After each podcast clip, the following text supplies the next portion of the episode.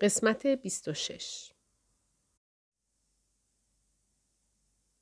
یکی از دستهایم را روی گونه می گذارم و عمیق نفس می کشم. وقتی وارد اتاق می شود از جایم بلند می شوم. جردن پشت سرش با فاصله نزدیک وارد می شود. بیدرنگ می پرسم چیزی دستگیرتون شد؟ یه قرن طول کشید.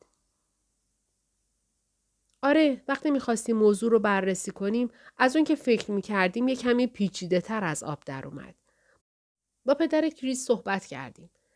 تو مدت زمانی که تو به خاطر نمیاری کریس در پیک دیستریکت با پدرش بوده. پس نمی‌تونسته توی اون اتفاقات ناگوار نقش داشته باشه. از کجا اینقدر مطمئنین؟ یعنی از کجا می‌دونین پدر برای حمایت از پسرش اون داستان غیبت از محل جرم رو نساخته؟ دستهایم را به هم میمالم. خب برای همین اینقدر طول کشید. اونا یه جای پرت و دور افتاده چادر زده بودن و تو قسمتی که برای این کار مشخص شده نبودن. ناچار شدیم منتظر بمونیم که همکارامون چند تا تحقیق در پیک دیستریک انجام بدن.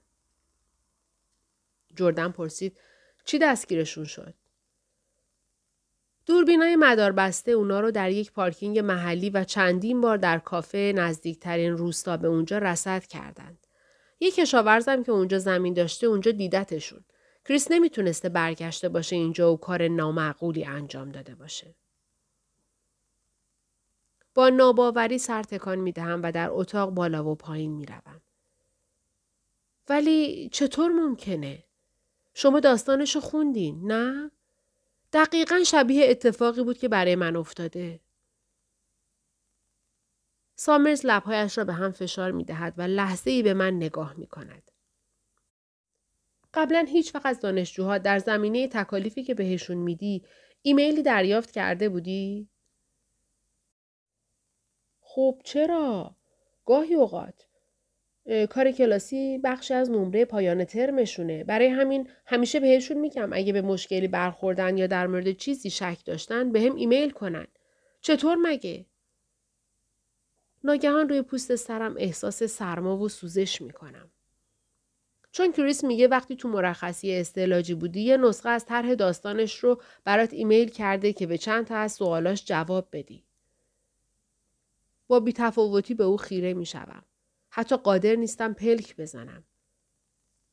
پس کاملا این امکان هست که علت شباهت داستان این باشه که تو قبلا اونو خوندی و تو ذهنت مونده نه؟ دهانم را باز می کنم که حرف بزنم اما از فرط گیجی و حیرت لحظه ای صدایم قطع می شود. خوشبختانه در همین موقع جردن به جای من صحبت می کند. حساب ایمیل کلو هک شده. هیچ راهی برای اینکه بفهمیم این ادعا درسته یا نه وجود نداره. شما حساب کاربری کریس رو نگاه کردین که ببینین تو پوشه ایمیل های ارسالی چنین چیزی هست یا نه؟ ما مجبورش کردیم حسابش رو باز کنه اما متاسفانه حسابش پیام های ارسالی رو به طور خودکار ذخیره نمی‌کنه.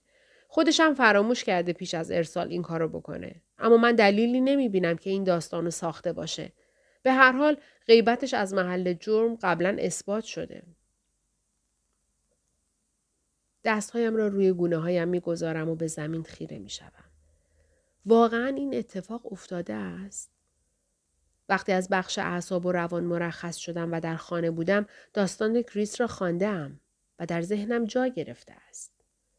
و اگر اینطور است پس یعنی واقعا همانطور که آنها می‌گویند توهم کردم که کسی مرا رو بوده است؟ پس اون وقت اون اون مطمئنا گناهکار نیست. تنها گناهی که او داره اینه که قوه تخیلش خیلی قویه و من مطمئنم یه روز یه نویسنده برجسته داستانهای جنایی میشه. دوباره خودم را روی کاناپه ولو می‌کنم. وقتی داستانش را خواندم مطمئن شدم که کار خودش است. می‌گویم شما کاملا مطمئنی؟ بله متاسفانه ما دیگه با هم هم عقیده نیستیم. ما از همسایه های سارا تحقیق کردیم اما هیچ کس چیزی یادش نمیاد که با توضیحات تو جور در بیاد یا بشه بهش مشکوک شد. سامرز می نشیند. به زمین خیره می شوم. درد یک نواختی را پشت چشمهایم حس می کنم. شاید به خاطر گیجی یا از جریان موقتی و بیش از حد آدرنالین باشد. جردن روی زمین می نشیند. خب بعدش چی؟ با شماره هایی که توی روزنامه دورش خط کشیدی تماس می‌گیریم. ببینیم می‌تونیم اطلاعاتی به دست بیاریم یا نه. نگاه خیره هم به طرف سامرز میدود. من این کارو کردم. و به او می‌گویم که وقتی به هر کدام از آنها تلفن کردم چه اتفاقی افتاد. او آه می‌کشد. دستهایش را روی زانوهایش می‌گذارد و با بیحوصلگی بلند می شود. اگه چیز رو به خاطر نیاری فکر نمی کنم بتونیم تحقیق دیگه انجام بدیم. جردن می‌گوید چی؟ یعنی همین؟ شما هیچ کاری دیگه نمی کنی؟ سامرز لحظه مردد می ماند. انگار دارد در ذهنش تصمیم می گیرد چه بحانه ای بیاورد. ما چیکار می‌تونیم بکنیم؟ ما معمولا یک رویه ای رو دنبال می کنیم. صحبت کردن با شاهدان و تحقیق خانه به خانه که اونها رو هم انجام دادیم. اما کلو اصلا یادش نمیاد چه اتفاقی افتاده. ممکنه تو روزی که گم شده بوده هر جایی رفته باشه یا هر کاری کرده باشه. ما چطوری می‌تونیم در مورد چیزی که ازش خبر نداریم تحقیقات درست انجام بدیم؟ حتی از اینکه تو انبار کاه دنبال سوزن بگردیم هم سختره. ما باید اول انبار کاه رو پیدا کنیم. چشم راستم را که دوباره پلکش شروع به پریدن کرده است میمالم. تقریبا می‌خواهم بخندم. اگر چیزی یادت اومد یا به چیزی پی بردی به هم تلفن کن که در موردش تحقیق کنیم. اما فعلا با این شواهد راه به جایی نمی‌بریم. متاسفم. اما من هنوز قانع نشدم که حتی جنایتی اتفاق افتاده باشه و با توجه به اینکه ما شاهدان مستقلی نداریم که وقایعی رو که تو تعریف کردی تایید کنند کلماتش را با بیاعتنایی در هوا معلق می‌گذارد و پیش از آن که بخواهد از اتاق خارج شود آخرین نگاه بیحالتش را نسارم می کند. جردن بدرقهش می کند و پیش از آن که در خروجی بسته شود صداهای مبهمی را می شنوم. پای راستم را بالا و پایین می برم و سعی می کنم انرژی زیادی را که در درونم جمع شده است تخلیه کنم. احساس می کنم پوستم برای آنکه ماهیچه هایم را نگه دارد کشیده می شود و لباس هایم زبر و آزاردهنده است. وقتی جردن برمیگردد در آستانه در می ایستد. حالا حتی او هم وقتی نگاهم می کند در چشمهایش سایه از شک و تردید وجود دارد. خب حالا می‌خوای چیکار کنی؟ دستش را روی موهایش می کشد. رویم را بر می گردانم. نمی توانم با این احتمال که تنها یار و یاورم را از دست بدهم روبرو بشوم. چه کار می‌تونم بکنم؟ فصل 29 در اتاق مهمان کوچکی که به زور بین حمام و اتاق خواب جردن درآورده اند میخوابم. او تخت خواب مرا با ملحفه های تمیز که بوی اسانس درخت کاج می دهد آماده کرده است. پایین تخت یک حوله تا شده و یک قالب صابون باز نشده گذاشته است. روی صابون دست می کشم و به با ملاحظگیش لبخند می زنم. کفپوش طبقه پایین زیر پایش جیرجیر جیر می کند و فکر می کنم که این خوب است. این صدا نوعی علامت هشدار سریع است اما باعث نمی شود که کاملا احساس امنیت کنم. برای همین کلید در اتاق خواب را در قفل می چرخانم و زیر دستگیره یک صندلی چوبی می گذارم. اینطوری اگر کسی بخواهد نیمه شب سراغم بیاید دست کم صدایش را می شنوم. لباسم را در می آورم و از ساکم یک تیشرت بر می دارم. باید از خانه چیزهای بیشتری با خودم می آوردم. فردا وقتی لیام سر کار است برمیگردم خانه و یک چیزهایی بر می دارم. لیام الان دارد چه کار می کند؟ مست کرده و عصبانی است و برای همه چیز مرا مقصر می داند؟ یا اینکه در میان بازوان جولیان به خودش تسلی می دهد؟ خب حالا که دیگر من سر راهشان نیستم می توانند با هم باشند. موفق باشی جولیان. این تنها چیزی است که می توانم بگویم. چراغ کنار تخت را خاموش می کنم و وارد رخت خواب می شوم. به صدای ناآشنای خانه گوش می دهم. صدای تق تق لوله های آب گرم، صدای وزوز یخچال در طبقه پایین و صدای هوهوی جغدی که بیرون روی بام نشسته است.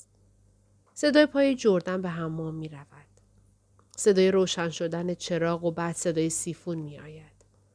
کفپوش بیرون اتاقم جیر جیر می کنند. می دانم که او پشت در ایستاده است. لحاف را دورم می پیچم و گوش می کنم. بخشی از وجودم می خواهد در را باز کنم و برای قوت قلب یک بار دیگر آن لبخندش را ببینم. اما بخش دیگر وجودم می ترسد. لحظه ها می گذرد. وزنش روی زمین جابجا می شود. بعد صدای پایش رفته رفته در راه رو قطع می شود و در اتاق خوابش بسته می شود. چشمهایم را می بندم. انتظار دارم برای خوابیدن مشکل داشته باشم. اما انقدر خستم که بلافاصله خوابم می برد. اما خواب آرامی نیست. خواب می بینم دوباره برگشتم آنجا و دارم در جنگل می دوم. این بار ماهی در آسمان نیست و آنقدر تاریک است که به سختی می توانم جایی را ببینم. یک جغد دنبالم می کند. صدایش را از فاصله نزدیکی پشت سرم می شنوم. هوای سرد ناشی از بال زدنش را پشتم احساس می کنم. هر لحظه ممکن است چنگالهایش به من حمله کند و در سرم فرو برود. اما آنجا به جز جغد کس دیگری هم هست. با اینکه نمی‌توانم او را ببینم که مراقبم است و نمی‌توانم صدای پایش را پشت سرم بشنوم می‌دانم که آنجاست. وقتی دارم در میان درختها میدوم شاخه ها صورتم را میخراشند و آنقدر پوستم را محکم می‌کشند که دیگر گوشتی باقی نمیماند و فقط استخوان و ربات هایم میمانند. شاخه ها چشم هایم را هم می‌برند و حالا کاملا کور می‌شوم. صدای جیغ و فریاد آزارم می دهد و در گوشهایم می پیچد. بعد دیگر چیزی نمی شنبم. می و می دوم اما نمی توانم چیزی ببینم یا بشنوم. فقط می دانم که چیزی دارد دنبالم می کند. بعد در جای خیلی تاریکی می افتم. گودالی که ته ندارد. سقوط می کنم و سقوط می کنم و کسی آنجا نیست که بتواند مرا بیرون بیاورد. سیخ روی تخت خواب می نشینم.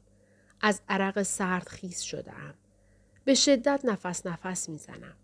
در تاریکی پلک می زنم که چشمهایم به اشکال ناآشنایی که به طرز وحشتناکی به طرفم می آیند عادت کند. یک صندلی زیر کلید در. یک دراور در یک گوشه و یک کمد یک در. بعد یادم میآید که در خانه جردن هستم. این فقط یک کابوس است. نمی‌تواند به من صدمه ای بزند. من در امان هستم. اما این کابوس نیست. واقعا نیست. آنقدر واقعی است که مرا از ترس منجمد می کند. نمی‌دانم دیگر هرگز احساس امنیت خواهم کرد یا نه. چون حتی اگر سامرز و دکترها حرفم را باور نکنند، حتی اگر همه چیز بر این دلالت کند که همه ماجرا خیالات خودم بوده است، و با وجود آنکه دیگر در نیمی از موارد خودم هم حرف خودم را باور نمی کنم؟ قرص های خواب چه؟ اگر واقعا به میل خودم آنها را خوردم پس الان کدام گوری هستند؟ در این مورد یک اشکالی وجود دارد. ملحفه را کنار می‌زنم. پاهایم را از یک طرف تخت آویزان می کنم و به جلو خم می شوم. سرم را به دستهایم تکیه می دهم تا نفسهایم به حالت عادی درآید. پشت پنجره می روم و پرده را کنار می زنم. به منظره بیرون خیره می شوم تا افکارم را از پرسه زدن در گذرگاه های تاریک ذهنم باز دارم. ناامیدی و ناامنی حاصل از این انتظار که مرد دیوانه برگردد و مرا بکشد پیش از آن که او کارش را تمام کند دیوانه هم خواهد کرد. روباهی دزدکی روی چمنها می خزد. ماه واضح و درخشان است و ستاره ها به من چشمک می زنند. به تخت خواب بر می گردم. به تاریکی خیره می شوم و می ترسم چشمهایم را ببندم و دوباره بخوابم. سوال سامرز مدام در ذهنم تکرار می شود. حالا چی کار می کنی؟ اما تنها چیزی که به آن فکر می کنم این است که چرا من؟ او چرا مرا انتخاب کرده است؟ حتما از قبل تعقیبم کرده بوده است. شاید هم به طور اتفاقی مرا دیده است. من او را می شناسم؟ قبلا او را دیده ام؟ ممکن است با او صحبت کرده باشم؟ هر روز بیخبر از همه جا از کنارش رد شده و به محل کارم رفتم؟ تا وقتی دوباره پیدایم کند چقدر وقت دارم؟ ساعت پنج صبح در حالی که اصلا به پیدا کردن جواب نزدیک نشده ام تسلیم خواب می شوم. باید سرنخی باشد که همه چیز را به هم ربط دهد اما اصلا چیزی به یاد نمی آورم. در حال حاضر هیچ چیز به ذهنم نمی رسد که بتواند کمکم کند. شاید بهتر باشد چیزی ندانم که نتوانم بفهمم قرار است چه اتفاقی بیفتد. در این لحظه تمایلی غیر منطقی دارم برای آنکه رباینده هم هرچه زودتر کارش را انجام بدهد. بیاید. همین الان مرا ببرد و بکشد. نمی توانم تا به این شکنجه را بیاورم. نمی توانم این همه برای پیدا کردن سر نخ فکر کنم و همزمان مثل بیچاره ها سعی کنم فکر نکنم. آنقدر کورکورانه انتظار اتفاقات ترسناک و رنجاور را کشیدم که ترس مثل حفره سوزان مدام در سینهام شعله می کشد. دارم خودم را با این ترس دیوانه می کنم. دلم می خواهد تمام شود. صورتم از فشار اشکهایی که نریختم درد می کند. اما دیگر گریه نخواهم کرد. گریه کردن به زنده ماندنم کمکی نمی کند. لباس می پوشم و به دستشویی می روم. به صورتم آب سرد می پاشم و خودم را در آینه می بینم. مردمک چشمهایم گشاد است. موهایم آشفته و پوستم رنگ پریده و چرب. دندانهایم را مسواک می زنم. از پله ها پایین می روم و یک فنجان چای درست می کنم. روی پله آشپزخانه می نشینم و پشت سر هم سیگار می کشم تا اینکه بالاخره خورشید بالای حیات می رسد. پروانه ها و زنبورها دور گل ها می چرخند و گاهی روی یکی از آنها که چشمشان را می گیرد توقف می کنند. پرندگان دست جمعی آواز صبحگاهیشان را می خوانند و ابرها در آسمان می خرامند. نمی‌دانم چطور ممکن است همه چیز اینقدر عادی و در عین حال اینقدر غیر عادی به نظر برسد. کمی بعد جردن پیدایش می شود. شلوار جین رنگ رو رفته و یک تیشرت کهنه پوشیده و موهایش به هم ریخته است. وقتی دارد وارد آشپزخانه می شود دستی به موهایش می کشد و زیر لب آهنگی زمزمه می کند که من نمی توانم آن را درست بشنوم. وقتی مرا می بیند می ایستد و می زند زیر خنده. تمام صورتش شکفته می شود. اه سلام اینجایی؟ ندیدمت. وقتی به خودم میآیم متوجه می شوم من هم دارم جواب لبخندش را می دهم. سلام. خوب خوابیدی؟ به دلایلی نمی توانم جلوی خندم را بگیرم. صدای خندم به نظر گوش خراش می آید. صدایی که مرا به دو نیم می کند. نه. گوش خراش نیست. جنون آمیز است. حالا دیگر واقعا دارم مشاعرم را از دست می دهم. می توانم این را احساس کنم. راستش نه. منم فکر نمی کنم تونسته باشی خوب بخوابی. لبخندش محو می شود و قیافه جدی به خود می گیرد. چشمهایش مهربان می شود. می‌دونی من شجاعت تو تحسین می کنم. من اصلا شجاع نیستم. بعد مرگ می ترسم. همیشه همینطور ترسو بودم. به سرعت از جایم بلند می شوم و برای آنکه از ترسم بکاهم موضوع را عوض می کنم. گرسنه ای؟ بذار برات صبحونه درست کنم. این کمترین کاریه که می‌تونم انجام بدم. با دست اشاره می کند که سر جایم بنشینم. بشین. خودم درست می کنم. اما تو به اندازه کافی به هم لطف کردی که گذاشتی اینجا بمونم. پس لاقل باید من این کارو بکنم. تو مهمونی و مهمون نباید دست به سیاه و سفید بزنه. تازه تو به اندازه کافی سختی کشیدی. حقت یکم ازت پذیرایی بشه.